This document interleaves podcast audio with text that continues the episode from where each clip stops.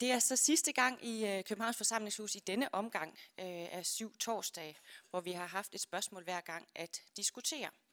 Og, øh, og denne gang lyder overskriften, kan vi forstå sex, og skal vi? Eller lyder de to spørgsmål. Øh, og man kan sige, at spørgsmålet er kommet, kommet til i forlængelse af diskussionerne af en ny voldtægtslovgivning, og det er jo et alvorligt emne, og det er sådan set ikke et forsøg på at tage let på et alvorligt emne, men, men at tage diskussionen, øh, synes vi er vigtigt. Øh, og det glæder vi os til at høre dig, Ditte Trolle, der er lektor i seksologi, og som er kommet til fra Aarhus. Værsgo til dig. Ja, jeg skal tale om, om vi, skal, om vi måske kan komme til at snakke for meget om sex i den her forbindelse. Hvis vi nu skal forstå hinanden og undgå at begå overgreb osv., så, videre, så er vi jo nødt til måske at tale os frem til tingene. Det har der været mange kommentarer til. Skal vi nu have nemme i det med i byen? Skal vi nu spørge om hver eneste skridt på vejen hen til og så videre, og hvordan skal det foregå? Øhm, jeg starter lige med en disclaimer. Øhm, jeg er sådan set så, øh, ja, hvad skal jeg sige, så langt fra det moderne, som man kan være. Ikke? Jeg er 70 år, jeg er svensker, jeg er biomedicinsk baggrund, jeg er gynekolog i virkeligheden. Øh, og så er jeg simpelthen så straight seksuel, som nogen kan være. Øh, og ja, ikke? Og så er jeg endda sådan kulturkristen, så værre kan det vel næsten ikke blive, tænker jeg. Nå. Så øh, det kaster vi os ud i. Hvad mener jeg så selv? Jamen, jeg har jo den her biomedicinske forankring. Det kan jeg ikke løbe fra. Øh, men jeg skal nok prøve at se, om jeg ikke kan komme ind øh, på det andet også. Øh, ham kender I godt. Det er Eros, Amor, Cupido. Ikke? Og hvis jeg nu skal snakke mystik, så synes jeg, at han udtrykker sådan set meget godt mystikken, eller billedet. Man bliver ramt pludselig af et eller andet. Der kommer en pil flyvende fra skyerne, og man aner simpelthen ikke, hvad der pludselig er sket. Og pludselig er man vildt forelsket, eller er man pludselig bare vildt tændt seksuelt på en eller anden.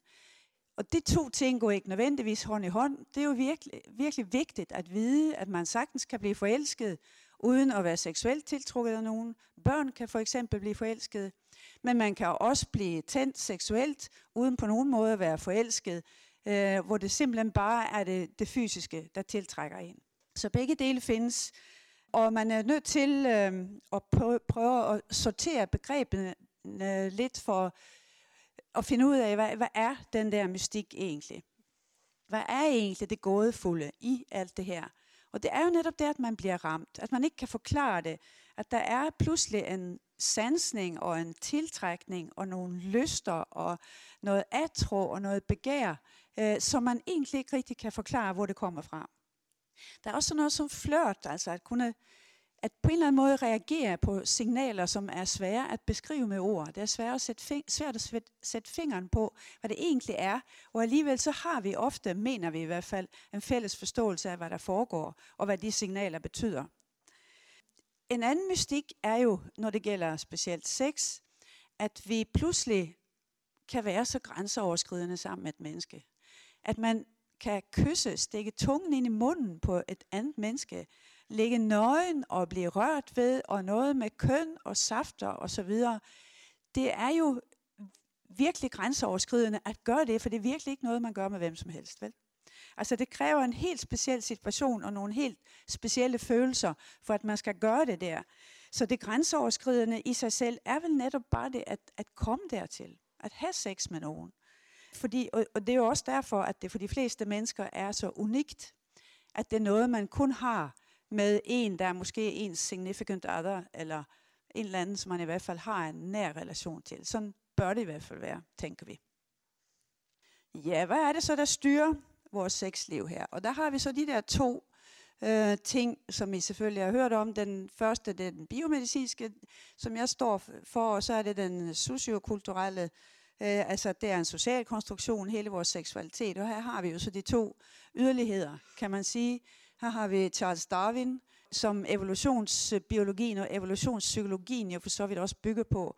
Nemlig det, at vi på en eller anden måde agerer øh, hensigtsmæssigt i forhold til at sprede vores gener, at få vores egne gener til at øh, øh, overleve.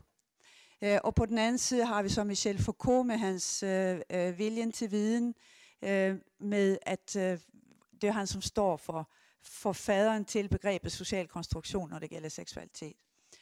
Øh, det der kan diskuteres rigtig længe, og man kan blive rigtig, rigtig uenig om de der ting, hvad der betyder mest. Og jeg tror, at hvis man i øvrigt taler om det på en ordentlig måde, så vil man nok for de fleste, i de fleste situationer nå frem til et eller andet kompromis. At vi kan ikke lande på enten den ene eller den anden. Der er øh, ting fra begge sider, der spiller ind. Hvis vi nu snakker øh, evolutionspsykologi og så videre, jamen så har vi jo så her de her attributter, som vi forventes at reagere på. Det er ham, den, øh, eller her, vi kan starte med hende, den røde kjole og den flotte krop, den ungdomlige krop, den slanke krop, kroppen, som giver øh, udtryk for sundhed og fertilitet.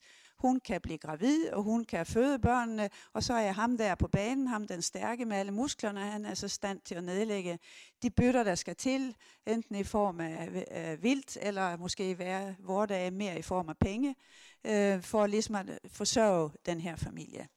Og det så, øh, ifølge evolutionsbiologien, så ser vi på hinanden, og vi ser på de her signaler, og vi reagerer på dem, og vi tænder på dem. Man går meget ind i, hvad der ligesom er attraktivt fysisk.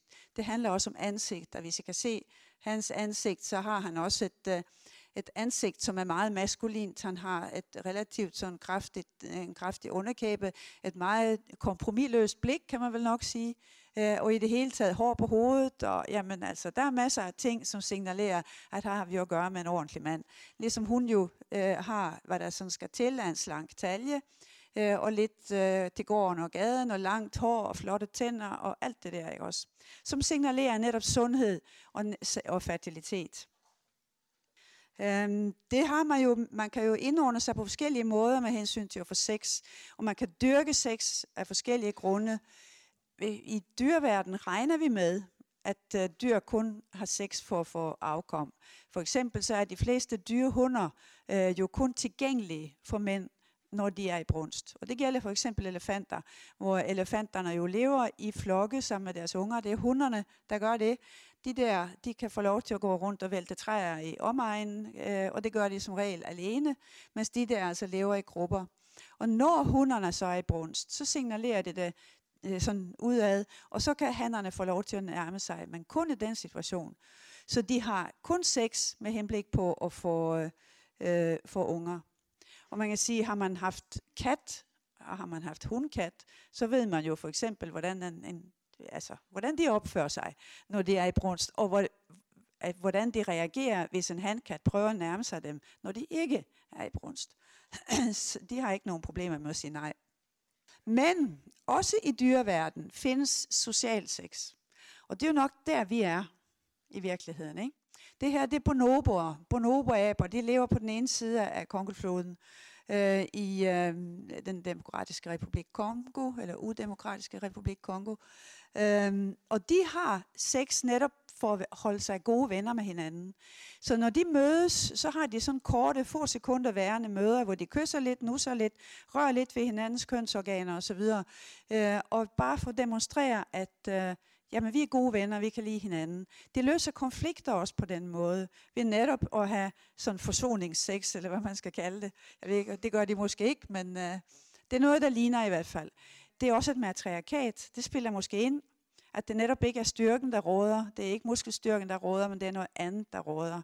Og de ligner jo meget chimpanserne. De er lidt mindre, men chimpanser har en helt anden samfundsstruktur, hvor det netop er styrken, der råder. Og hvor en han kan finde på at slå andre øh, øh, øh, øh, hanners unger ihjel. Det vil sige, hvis der er en hund, som øh, han er interesseret i, hun i forvejen har en unge, jamen så slår han ungen ihjel, for at hun hurtigere skal blive klar til at parre sig øh, så han kan få sit eget afkom på benene. Det er virkelig sådan at kæmpe for sine egne gener ude i det yderste. Ikke? Men som gør de her ikke. Det er et matriarkat. Det er ikke så vigtigt, hvem der er far til, til hvem. Man holder ikke sammen på den måde med, øh, sådan at der er en far, der, eller en stærk alfahand, der styrer det hele. Så sex findes som socialt lim også, og det er det, vi bruger det til meget, tror jeg. Specielt når vi kommer op i alderen. Man kan sige, at den her form for sex, det hører måske mest til de unge. Det er det der med, at, øh, at man har en, en eller anden ustyrlig lyst, der skal tilfredsstilles, og man ser netop meget på de her faktorer som øh, attraktion, men øh, det går lidt over, når man bliver ældre. Øh, og der er typisk i de ældre parrelationer, der bruger man sex på en anden måde. Der har man måske ikke den der store brændende lyst længere, men man bruger sex netop ved, på, for at komme hinanden nære øh, og for at opnå den her intimitet med hinanden. Og hvad er det, der gør det? Ja, vi må fortsætte i biologien desværre. Øh, for dem, der er socialkonstruktivister i hvert fald. Nå, men øh, der har vi jo det her hormon, som øh, tryghedshormonet, kærlighedshormonet, oxytocin. Og jeg tænker, at en del kvinder, der sidder her, har haft fornøjelsen af at amme, og ved, at det kan være en situation, som kan være ekstremt dejlig, hvor man virkelig er til stede i nuet og føler glæden, trygheden og tilliden øh, og bare lykken ved det her lille barn. Og hvor man samtidig kan få nogle følelser i kroppen, som er, øh, ja, man må lige så godt kalde det erotiske. Og det er noget, der skræmmer en del førstegangsmøder. Øh, fordi de tænker, jamen altså, det kan da ikke passe, jeg skal føle sådan over for mit barn her. Men øh, sådan er det. Og det er selvfølgelig, fordi det er det samme øh, hormon, der er på spil. Det er nemlig det her oxytocin, som udsondres i meget stor grad, når man ammer. Det er simpelthen ansvarligt for at få mælken til at løbe ned. Øh, og det udsondres også i rigtig stor øh, grad, når man har sex, og specielt i forbindelse med orgasmen. Og det er måske oxytocinet, øh, som gør, at man efter sex netop har den der gode fornemmelse i kroppen, at man er afslappet og i det hele taget vel tilpas og føler sig tæt øh, knyttet til den anden. Og der er det, at jeg tror, at også for mennesker, altså specielt måske ældre, at øh, oxytocinet er rigtig, rigtig vigtigt for at, øh, ja, altså også for at bevare en parrelation. Og når jeg holder foredrag for ældre om, om seksualitet og seksologi som sådan, eller ældre seksualitet, så plejer jeg at sige ja, at man har måske ikke så meget lyst længere, men det er vigtigt at forsøge at holde gang i den fysiske kontakt. Også seksuelt. Måske har man ikke sådan almindelig øh, sex, almindelig samleje, men man kan gøre så meget andet godt for hinanden. Og bare det at ligge og røre ved hinanden og få den kropskontakt, samme form for kropskontakt, som en mor har med sit ammende barn, øh, jamen øh, det er værdifuldt for, for relationen. Så øh, oxytocin er et rigtig vigtigt hormon, og et, øh, en biologi, vi ikke kan løbe fra, som har rigtig meget med seksualitet og tilknytning at gøre. Ja, så øh, kan vi snakke om den her også. Det er der noget helt andet. Øh, det har også noget med biologi og seksualitet at gøre. Det der, det er vel en kejserpingvin. Og han har, for det måske er nok en han, for det er faktisk sådan, at kejserpingvinerne, der er det jo handen, der udruer de her kyllinger, eller hvad man kalder dem. Sådan en, øh, et, et æg der, det tager to måneder at ruge ud. Og det er han, altså manden, der står med det her æg mellem knæene nede i den antarktiske øh, kulde, uden at få hverken vådt eller tørt i de måneder, der skal til for at klække det her æg. På det tidspunkt, når kyllingen bliver klækket, der har han måske ikke fået noget at spise i fire måneder. Og alligevel så står han der. Han render ikke derfra vel. Han ved, hvad det drejer sig om. Og han venter faktisk på hunden, der kommer tilbage, for hun er nemlig taget ud til iskanten for at spise fisk, efter at hun har lagt ægget og overgivet det til handen. Så kommer hun tilbage, øh, og det gør hun, fordi hun føler, hun ved, hun skal tilbage til de her to. Og hvad er det, der gør, at han står der og, vil, og simpelthen gider blive ved og står der formentlig, jeg ved ikke om han fryser om tæerne, men han står der i hvert fald, og han er sulten, og han venter på hunden, øh, kommer hun eller kommer hun ikke, jamen det gør hun heldigvis. Det er et eneste hormon, der gør det, og det hedder prolaktin, mælkehormonet. Øh, og det er det, vi kalder et yngelplejehormon. Hvis ikke han havde det, øh, yngelplejehormon, det høje, kæmpe høje prolaktin i blodet, så rent han så vil han gå sin vej, når han bliver sulten. Så vil han ikke stå der og passe på den der kylling. Sådan som situationen er nu, så bliver han stående, efter at den er klækket, i tre uger og venter på hunden. Kommer hun ikke, så går han, fordi så er hans overlevelse på spil. Og så efterlader han så ungen, for de unge kan alligevel ikke klare sig alene. Så der er det bedre, at han overlever og har mulighed for at blive far til et andet æg på et andet tidspunkt. Øh, men kommer hun tilbage, jamen, så opfostrer de unge i fællesskab. Så, øh, og det hormon har mennesker også, øh, prolaktin. Det er det, der gør, at kvinder ikke får menstruation i nogle måneder, mens de ammer. Og det har øh, garanteret også at gøre med den her utrolige tilknytning, som man kan øh, finde, øh, så, eller som man oplever i forhold til sine børn. Og som kan komme øh, frygt, øh, frygtelig meget bag på en i virkeligheden. Jeg kan huske, da min ældste var nyfødt, jeg lå på det, der hed Fødselsanstalten i Jylland dengang, med den her øh, lille unge der, og min svigermor kom på besøg, øh, og det var jo fint, fordi hun skulle selvfølgelig se sit første barnebarn. Og hun, var, hun havde fået lidt parfume på, hun skulle jo også holde ham. Og så fik jeg ham tilbage, og han lugtede af den der parfume, og jeg kunne bare ikke have det. Og det viste sig, at jeg kunne simpelthen bare ikke have, han lugtede af andre kvinder. Altså det, det var sådan et eller andet, en, en fuldstændig uventet dyrisk følelse, der kom op i mig. Men det må han ikke. Jeg havde lyst til at overslikke ham fra top til to, fordi han skulle til at lugte, øh, som han skulle igen. Og hvor kom sådan noget fra, ikke? Øh, men det har måske været det der prolaktin, der var på spil. I hvert fald, så, øh, så bevirker det jo, at mens man ammer, får man ikke menstruationer som regel. Øh, så moren har et højt prolaktin. Det har faren også. Faren for os at forhøjet prolaktin efter fødslen. Øh, så han har altså også det her yngelplejeinstinkt. Det der i øvrigt, nu taler seksologen lidt igen, øh, er noget, som øh, kan bekymre unge mennesker rigtig meget, for prolaktinet gør, at kønshormonerne bliver dæmpet. Og det er typisk sådan, at man, mens de er lave, så har man ikke lyst til sex. Og rigtig mange unge mennesker bliver bekymret over netop det der med, at de pludselig ikke har lyst til sex mere. Nu har de haft et fint sexliv indtil graviditeten, og måske også under graviditeten, og så er det bare slut bagefter. Og det er ikke bare fordi, man skal op om natten, og man er træt, og man har en ny rolle, og som man er forvirret over osv. Det har altså også at gøre med, med hormoner. Og det er rigtig vigtigt at vide, som nybagt forældre, at det er helt normalt ikke at have lyst til sex, i hvert fald det første halve år efter fødslen. Og det gælder både kvinder og mænd. Så der ikke kommer nogen misforståelse om, at hun er træt af mig, han har en anden, osv. osv. Ja, det var igen, det handler lidt om det her, hvordan vi altså er i biologiens vold, øh, på godt og ondt.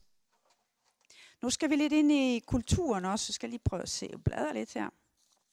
Fordi hvordan kommer vi nu over til hjernen? Efter alt det her øh, biologi, ustyrlige biologi her. Vi kunne jo starte med, nu skal vi ind i kulturen. Og hvem er det? Jamen det er Ovid. Det er ham med metamorfoserne og kærlighedsdigtene, som levede sådan plus minus øh, Kristi fødsel. Han blev cirka 60 år. Og der er han formentlig i gang med at forføre en kvinde, han skulle have holdt den alderne fra. Øh, for det gjorde han i stor stil, og han endte med at øh, komme i eksil ved Sortehavet, øh, hvor han så døde i 60-årsalderen. Han blev aldrig tilgivet. Jeg tror, det var en eller anden romersk øh, højtstående mands kone, han sådan kom for tæt på. Han har jo en hel del mening om, hvordan sex skal foregå. Nu prøver jeg at læse op her. Man skal starte med at kysse, selvom hun krasser og protesterer. Så går man videre mod rejsens mål. Pigerne kalder det måske vold, men det er vold, de godt kan lide. For de ønsker ofte at blive tilfredsstillet mod deres vilje. For en kvinde, som bliver taget mod sit samtykke, vil trods sit vrede ansigt ofte være tilfredsstillet i sit hjerte. Og du har gjort hende en tjeneste med din ubluhed. Hvis hun ønskede sig at blive forført, og alligevel trak sig urørt tilbage, ville hun, selvom hun smilte, alligevel være trist. Så øh, det er noget, som, øh, hvor er grænsen mellem forførelse og overgreb her? Den ene synes nok det ene, den anden synes det andet. Ikke? Man kan sige, det her med at, måske at tale sig til ret om tingene, er ikke noget nyt. Vi kan tage, her har vi øh, noget andet, som I sikkert kender. I kan se, øh, at øh, ja, det er Adam og Eva selvfølgelig, men så er der jo en mere. Det er hende der. Og hvem er det? Er der nogen, der har et bud på det? Ja, hun hed Lilith, og jeg måske kender måske myten om Lilith, som er øh, en myte, en legende, som er noget ældre end, øh, end skabelsesberetningen i Bibelen er faktisk. Det handler om, at Gud i første omgang skabte Adam og Lilith. Og hvis man læser i første Mosebog, læser i Bibelen, så kan man faktisk tydeligt se, at der er to kvinder. Hvis man kan faktisk, hvis man lidt mellem linjerne ser, at han, Adam har haft, faktisk haft en kone før Eva. I hvert fald så øh, skabte, Adam, eller skabte Gud Adam og Lilith af jord. Det vil sige, de var, øh, de var sådan set ligeværdige, for de var skabt af det samme materiale. Det havde nogle uheldige konsekvenser, blandt andet det, at Lilith synes faktisk, at hun var lige så meget værd som Adam, og det gik jo ikke. For eksempel, så, øh, altså hun protesterede, hun ville ligesom have sin mening, og hun ville sidde ovenpå, når de havde sex en gang imellem. Og det var i middelalderen noget af det mest syndfulde, man kunne tænke sig. Der er kun én samlejestilling, der var accepteret i middelalderen, det var missionærstillingen. Hvis kvinden ville sidde ovenpå hende, det var nok til, at hun kunne blive stenet til døde. Så det gjorde man altså ikke. Det var for meget kvindelyst i det. Nå, så i hvert fald, det gik ikke med hende Lilith der. Så Adam gik til Gud og sagde, vil du være Gud, det er en ommer det her. Vi må finde på noget andet. Og så blev øh, Lilith jaget ud af paradiset, og øh, Gud tog som bekendt et reben fra Adam, skabte Eva, som jo så var en del af ham, og var nemmere at styre. Det ville Lilith ikke finde sig i. Så hun kom tilbage. Det er hende, der er slangen. Øh, og I kan se, hun har slangens krop, men det er hende op for og I kan se, hvem hun henvender sig til. Hun henvender sig til Eva, og får så Eva til, jo som I ved, at uh, få Adam til at smage på æblet, og så, uh, er det, så ender det jo som det gør, at menneskeheden uh, går ud af paradis. Det der så sker, det er, at omkring 350 år efter Ovid, der har vi Augustiner Hippo, som er en af de store kirkefader og som i løbet af hele sit liv øh, sloges meget med sin, øh, med sin sexlyst. Som ung, der levede han øh, jo ret vildt. Det er ham, der har sagt det her velkendte, herre, giv mig kyskhed, bare ikke nu. Og øh, han er den, der opfandt, hvis man kan kalde det sådan, arvesynden. Han mente, at kvinder var fuldstændig upålidelige, svage, umoralske, øh, underkastede deres laster og lyster, og øh, det, det var derfor, det gik, som det gik. Det var dem, der havde ansvaret for, øh, at menneskeheden ikke længere var i paradis. Øh, og det er kvinderne, som har pådraget menneskerne arvesynden. Altså al seksuel aktivitet er syndfuld. I ægteskabet må man have sex, fordi ellers kommer der ikke nogen børn, men det er stadigvæk, selvom det finder sted i ægteskabet, og selvom der ikke er nogen lyst ved det, så er det alligevel syndigt. Og det er derfor, det lille nyfødte barn er født i synd. Det er, den, det er det, der hedder arvesynden, og det er derfor, vi døber vores børn, for at de skal befries fra arvesynden.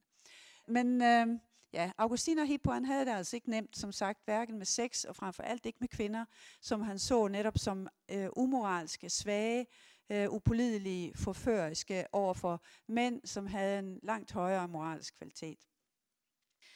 Ja, og sådan er det jo lidt stadigvæk. Det, bliver, jamen, altså, det er blandt andet derfor, at kvinder jo ikke kan blive præster i den katolske kirke, og alle de tillidsværv, som kvinder i løbet af, løbet af århundrederne ikke har kunnet have, det hænger jo sammen med det. I virkeligheden så bygger både Ovid og øh, Augustin videre på øh, en kvindeopfattelse, som startede dengang vi gik fra at være jæger og samlere og til at blive bofaste bønder. Fordi pludselig så ejede man noget. Man ejede jord, man ejede køer, man ejede også kællingen for så vidt. Og det hele det skulle være under samme tag. Kvinderne havde ikke nogen funktion i, så meget i at skrabe ejendom til sig. Det var manden, der ejede det hele, mens kvinden var en, som netop skulle føde børnene og sørge for, at der kom arvinger til. Så var det vigtigt for mændene, når de pludselig ejede, at når de døde, så gik arven til deres egne børn, og ikke til nogen andres, andre mænds børn. Og derfor blev kvinders troskab så væsentlig. Og der, der opstår hele den her jomfrumyte med, at kvinder skal være jomfruer, når de bliver gift, så man er helt sikker på, at der ikke har været andre på banen. Og det er der hele, det hele egentlig kommer fra. Det er jo langt, langt før øh, både Ovid og Paulus, som også var en af de her herrer, og Augustin for eksempel. Ja, så det er sådan en slags uh, gammeltestamentlig ting, eller, eller endnu før med, at netop uh, kvinderne skal holdes væk fra andre mænd, end lige præcis dem, de hører til. Og så er det jo, jeg tænker på den her, for lige at springe til virkelig nutid, den her drabsag fra Bornholm. At den er jo altså virkelig, uh, den har jo elementer af det her. Fordi de her to øh, tydeligvis dårligt fungerende mænd, de straffer så en tredje mand for at tilsyneladende have forgrebet sig på deres mor. Så de beskytter på den måde, eller gør det her ud fra et eller andet motiv om, at han, hun må ikke berøres af andre mænd. Jeg synes, det er, den, øh, det er jo en skrækkelig historie på alle måder, men den har altså elementer i sig, som knytter tilbage helt til den her kvindeopfattelse, som, som vi har slæbt rundt på nu, faktisk siden øh, vi blev bofaste bønder i stedet for at være jæger og samlere. Hele den her traditionelle kvindemyte. Nå, skal vi se, hvad vi har her. Ja, men jeg ved ikke, kender I den der? Ja, den ser lidt forvrænget ud her, men øh, jeg vil lige prøve at se. Ja, hun, hun er, jeg tror billedet, ja, hun er ikke helt så tyk på mit billede. Jeg tror, det er noget med formatet, men øh, pyt med det.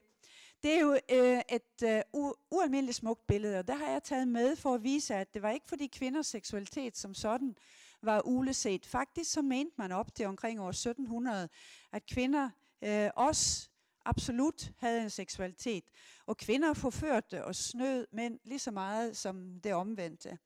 Hende her, det er formentlig en helt ung pige. Muligvis har hun giftet sig med mm, fyrsten af Urbino som 10-årig. Og så har de så ventet med at fuldbyrde ægteskabet, som det hedder, indtil hun øh, bliver moden, formentlig indtil hun har fået sine menstruationer. Og jeg tænker mig måske, at det her billede skal forestille, at, hun, øh, at det er efter deres første nat sammen. I kan se det krøllede lagen. Øh, I kan se hånden over skødet, som jo ikke prøver at skjule skødet, men tværtimod peger på skødet. Det ligger lige midt i billedet. Se hendes fantastisk smukke, sensuelle ansigt. Det er et ualmindeligt fantastisk at kunne. Her synes jeg, at, man, at kunsten nærmer sig det mystiske. At kunne beskrive det mystiske. Netop i det her billede af, hende, af hendes ansigt. Altså det gådefulde og det fantastiske ved sex. Der er også de her roser, som hun holder i hånden, hvor der er faldet et par stykker. Jeg tænker, at hun er blevet defloreret, som det hedder. Også når hun har mistet sin jomfrudom. Så jeg tror, at det er det, det beskriver. Så det var ikke fordi kvindelig seksualitet som sådan var tabu. Ikke på det tidspunkt i hvert fald. Der måtte kvinder godt have lyst. Men så har vi jo Fido her. Og Fido, hvad, betyder, hvad betyder Fido? Jamen det betyder troskab i kunsten, ja. Ikke? Og så når vi er nået dertil, så plejer folk at spørge, men hvad har de gang i? Jamen det er jo bare en kiste med hendes tøj her, så de er bare ved at finde noget til hende, hun skal have på i dag. Ja, det kunne godt ændre sig. Kender I den her? Omkring 1700-1800 der, der ændrede sig holdningen. Der havde plus, piger pludselig ikke lyst til sex længere. Og det var pæne piger og så videre.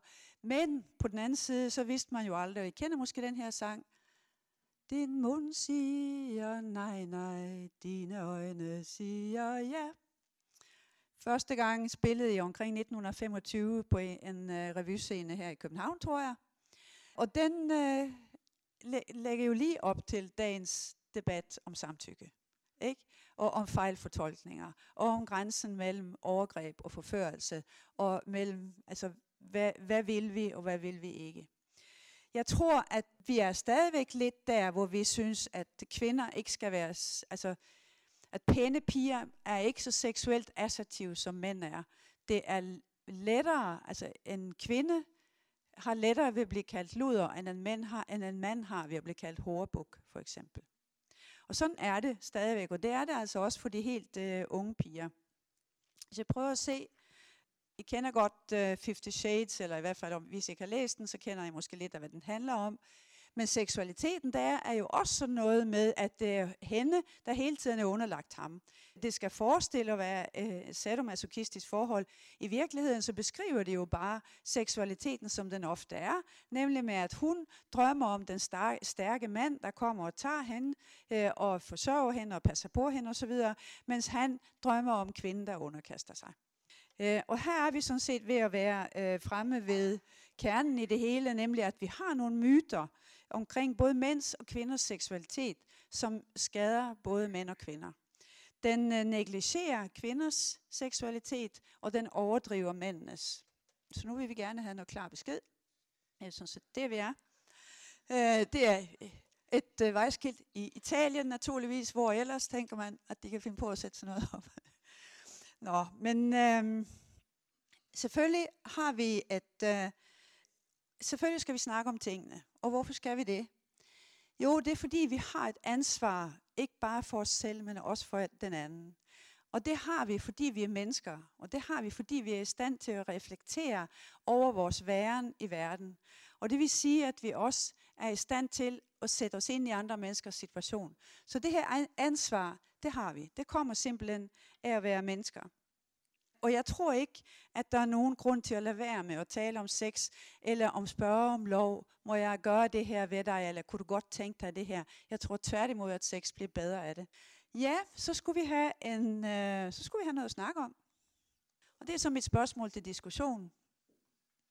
Og det går jo sådan, tapper ind i, som det hedder nu om dagen, kernen i den her snak.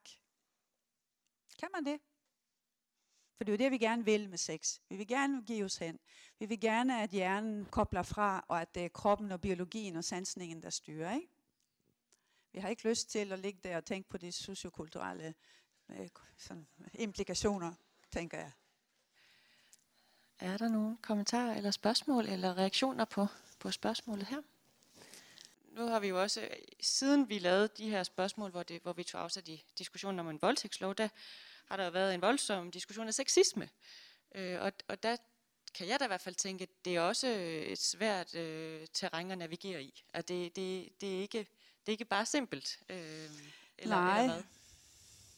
Men jeg tror jo på samtalen, eller jeg tror på talen som det, man bliver nødt til at uh, forholde sig til, altså at bruge. Altså jeg, jeg, jeg tror, der er så stor risiko for, prøv at høre, prøv at tænke på uvid der, ikke? Øh, sådan er det jo samtidig mange, øh, altså det der mand siger, ah, hun mener det jo nok ikke, altså nu typisk, nu, nu er det klichéagtigt at sige mand og kvinde, men det er oftest, det er den mest typiske situation.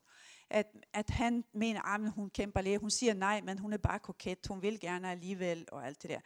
Og jeg tror altså, man bliver nødt til at bruge ordene, desværre, hvis man ikke har mere empati eller, eller situationsfornemmelsen som så, så bliver man nødt til at tale sammen om det. Der er jo også en myte, der siger, at mænds sexdrift er simpelthen så voldsom, så de kan bare ikke stå imod, når de bliver, de bliver grebet af det. Og det har de lov til. Og den er jo øh, også, det er jo også en, der bør jordes, altså, hvis man er, ellers er et civiliseret menneske. Ikke? Nu er der nogen, der vil sige noget. jeg har det sådan med sex, at der er rigtig meget køn i det. Og, og jeg det gik op for mig, da jeg var meget ung, hvad det der med køn betyder.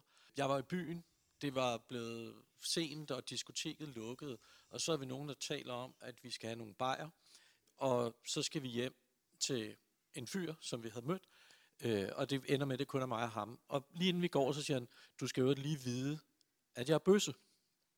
Og det synes jeg var fint, og øh, det, vi fik så aldrig nogen bajer, og det skræmte mig øh, på det tidspunkt som den der teenager. Men det fik mig til, og det er en samtale, jeg har haft med rigtig mange af mine venner på det tidspunkt, havde vi sagt det, hvis det havde, eller havde, hvis det var en mand og en kvinde, hvis det var en pige og en dreng, var det så det, fordi det han sagde til mig, det var, jeg vil gerne dyrke sex med dig, men det var fordi, at det var enten akavet, eller, men hvis det er en mand og en kvinde, så ligger det så indgroet i os, og, og, og, og det har bare siddet i mig også, da diskussionen begyndte omkring samtykke, at det er nødvendigt, fordi at der ligger så meget af den der sociale konstruktion mm. i, i køn, altså manden og kvinden og mm. manden, der er overlegen. Mm. Ja, der var flere, der gerne ville sige noget. Nå, men for at holde fast i det her med samtalen, også lige et reference til en bøse. En af mine venner er homoseksuel, og vi har snakket om de her ting, hvor lidt vi snakker om sex, og hvor, hvor, vores, vores længsler beror vi vores parforhold. Ikke? Det her med, at vi tør ikke sige, hvis, hvis vi har set en kollega, som havde en rigtig god røv. Det siger vi ikke til vores partner, vel? fordi så er man jo nærmest utro, og så er man måske bange for, så er der allerede knas i maskineriet, og så i sidste ende vil hun forlade, forlade mig. Ikke? Mm-hmm. Så er der rigtig mange ting, vi ikke siger. Men ham, en af mine venner, der bøser, han siger, jamen det første, de gør, når de møder hinanden, det er jo netop at spørge hinanden om, jamen, hvad har du lyst til? Hvilke mm. længsler du har? Hvad skal vi prøve af? Ting og sager. Hvad kunne være sjovt? Og det gør man i stor stil ikke i de der heteroseksuelle forhold, synes jeg, mm. hvor det foregår enormt gammeldags nogle gange. Og så går vi ind i de her parforhold, og vi propper det ned i nogle kasser, som på mange måder, vi snakker ikke om sex, vi snakker ikke om vores følelser, hvordan vi har det i forhold til hinanden, og vi snakker ikke, og vi tør ikke måske sige, at vores længsler går et andet sted hen. Og det kunne være enormt fedt, hvis vi kunne befri os fra nogle af alle de der konventioner, mm. som holder os selv og vores kærligheds- og sexliv nede, synes jeg. Mm. Et andet miljø, hvor man i høj grad taler om tingene, det er SM-miljøet, hvor man jo virkelig snakker om grænser, øh, og hvor man jo indfører et stopord for eksempel, som, som betyder, nu må du ikke gå længere, og det bliver så respekteret. Altså det der er det simpelthen afgørende, at man taler om tingene. Ja, jeg tænker, at det er vigtigt, at man også lærer børnene at få et et sprog omkring det. Og så er mit spørgsmål til dig, fordi det er jo utroligt tabuiseret, og jeg har virkelig ondt af nogle af de lærere, der skal påtage sig den opgave. Men hvordan, ved du noget om, hvordan situationen faktisk er ude i folkeskolerne, og hvordan det bliver håndteret? Jeg synes øh, en gang imellem, at jeg hører, at det er ved at blive bedre, at man taler ikke bare om antikonception og øh, seksuelt overført sygdom. At man også snakker lidt om lyst og kærlighed. Og jeg mener, at det er på programmet, eller at det er skrevet ind i en eller anden hensigtserklæring, at man også skal tale om netop det her med grænser og hvordan man nærmer sig hinanden osv. Og øh, hvordan lærerne så har det med det, det er jo så noget andet. Ikke? Altså nogen, problemet er jo også lidt, at børn i den alder er så forskellige. Nogle synes, det er mega interessant, og andre de til sådan sex ad. Ikke? Men jeg tror, at det, jeg tror virkelig, at skolerne arbejder med at få det ind i deres undervisningsplaner, at det skal der tales om. Kan du sige noget om religion? Katolicismen, den var jo grov, som du siger, over for kvinderne, i hvert fald undertrykkende. Ja. Er der religioner i verden, som er meget det modsatte, og så siger, at det er kvinderne, der skal op og ned? Nej, øh, det er der, man kan vel sige, at buddhismen er måske den, der er mindst kvindeundertrykkende. Kristendommen er nok en af de værste i virkeligheden. Og islam er jo ikke på samme, altså kristendommen har det med sådan traditionelt at være imod nydelsen. Og det at dyrke nydelsesfuld sex i det hele taget har været syndigt. Sådan er det ikke i islam. Altså, der, der, der, har man lov, der er der sat grænser for, hvem der vil må have sex med hvem, og de er meget stærke, og det ved I godt.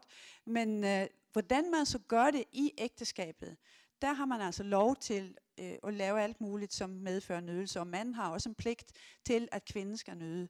Øh, så så det, der er det, når først rammerne er overholdt, så er det ikke nær så kvindefjendsk, som øh, for eksempel kristendom. Kristendom er den værste, når det gælder det. Der er tid til et sidste spørgsmål eller kommentar, hvis der er nogen, der gemmer på et. En lidt anden øh, branche, det er, man bruger jo i, i Afrika det her med at amme sit barn, sit barn op til fire år, netop for at undgå at få flere børn. Og det er så også toxinen, du snakker om der. Er det det, der mm. er årsagen til det? Ja, altså man, hvis man gør det, så er det jo fordi man prøver at undgå, som sagt, at, øh, at æggestokkene kommer i gang med at fungere igen, så man får ægløsning. Det er nok en af tingene, men mange kvinder, hvis de ammer så længe, så får de altså ægløsning inden, og så kan de godt være gravide og amme en samtidig. Det kan man godt. Øh, så jeg tror meget, at det er det, at det er mere barn, der styrer det, og det barn skal ikke i vuggestue, og moren skal ikke på arbejde, og sådan noget, så det er lige så nemt at fortsætte. Og efterhånden er der også en del, altså det er jo en del danske kvinder, øh, som også ammer, øh, det mindste har den her hyggeamning om natten, mens børnene er helt altså op til et par år og mere. Så, øh, men det, det bruger, altså jeg tror, det er mere brugt i Afrika at sove, at flytte sengene fra hinanden, altså sove hver for sig som øh, prævention, hvis man ikke har adgang til andet og det virker. Nå, jeg vil bare lige sige tak for, for sæsonen. Nogen har været med alle syv gange, tror jeg. Københavns Forsamlingshus satser vi på, vender tilbage næste år med syv torsdag morgener med forskellige emner, som ikke er bestemt endnu. Men øh, velkommen tilbage, og tak. Og værsgo med spørgsmål det er ikke et, øh, det er ikke et øh, spørgsmål, det er en opgave. Og så ved jeg så ikke, hvor mange der er i stand til at få den her ud i livet. Men jeg havde egentlig tænkt mig, at dem af jer, der har partnere, som I har et eller andet samvær med, kunne øh, gå hjem og i aften prøve at lege, at det er første gang. Og prøve at lege det her med hinanden og spørge, kan du lide det her, og må jeg godt det her? Og se, hvad det kan føre til. Det kan være, at det kan være en fornyelse, der er tiltrængt for nogen. Så held og lykke med det. Tusind tak. Tak til dig.